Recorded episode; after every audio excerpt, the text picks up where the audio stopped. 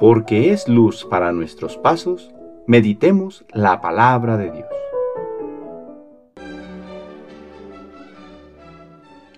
Del segundo libro de Samuel, capítulo 18, versículos 9 y siguientes.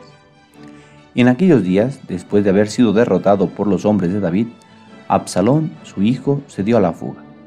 Iba montado en una mula y al meterse la mula debajo de las ramas de una frondosa encina, a Absalón se le atoró la cabeza entre las ramas y se quedó colgando en el aire, y la mula siguió corriendo.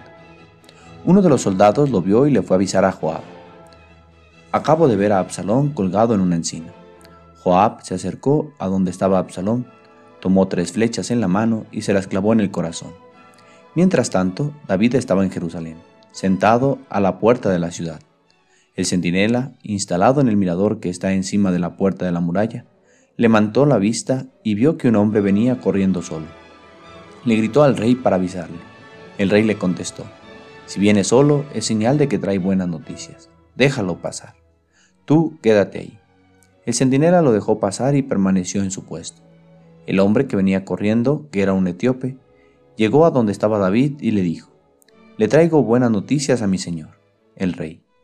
Dios te ha hecho justicia hoy, librándote de los que se habían rebelado contra ti. El rey le preguntó, ¿pero mi hijo Absalón está bien? Respondió el etíope, que acaben como él todos tus enemigos y todos los que se rebelen contra mi señor, el rey. Entonces el rey se estremeció, subió al mirador que está encima de la puerta de la ciudad y rompió a llorar, diciendo, Hijo mío, Absalón, hijo mío, Absalón, ojalá hubiera muerto yo en tu lugar. Absalón, hijo mío. Le avisaron entonces a Joab que el rey estaba inconsolable por la muerte de Absalón. Por eso, aquella victoria se convirtió en día de duelo para todo el ejército. Cuando se enteraron de que el rey estaba inconsolable por la muerte de su hijo.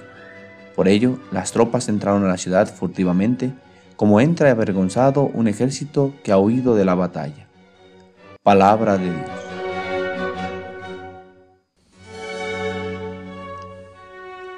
Martes de la cuarta semana del tiempo ordinario.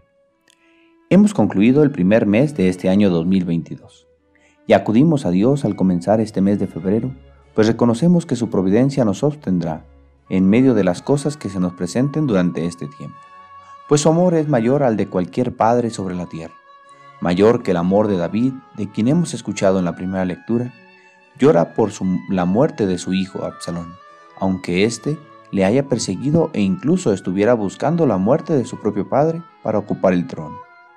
David ama a su hijo, le había perdonado, y aunque su ejército le hubiera vencido en la batalla, prefería recuperar a su hijo vivo. La victoria supo entonces a derrota.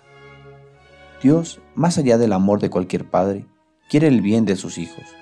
Sufre con su desprecio, sin embargo, le sigue buscando, tratando de que siempre estén bien.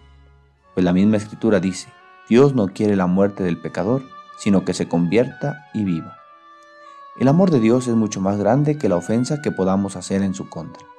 Pidamos al Señor que reconociendo su infinito amor por nosotros, siempre busquemos regresar a Él. El Evangelio de este día nos anima pues nos muestra dos personas valientes que reconocen que en Jesús estará el remedio de sus males. No les importa pasar por en medio de la gente, gritar, empujar, con tal de alcanzar a Jesús, quien se interesa por cada uno de ellos. Con el jefe de la sinagoga acepta ir a su casa, y con la mujer que sufría hemorragias se detiene para descubrir quién es. Es que Dios no nos ama en puño, sino que nos reconoce a cada uno por nuestro nombre y se interesa por nuestras necesidades. Lo que a nosotros nos falta es el empuje de estos dos personajes que nos lleve a ponernos a los pies del Maestro, para tocarlo y dejarnos tocar por Él, y así alcanzar la gracia de su misericordia. Como en el caso de esta niña, quizás podría decir lo mismo Jesús. No están muertos, pero están dormidos.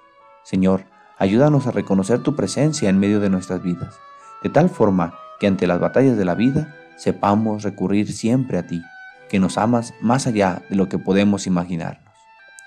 El Señor esté con ustedes. La bendición de Dios Todopoderoso, Padre, Hijo y Espíritu Santo, descienda sobre ustedes y les acompañe siempre.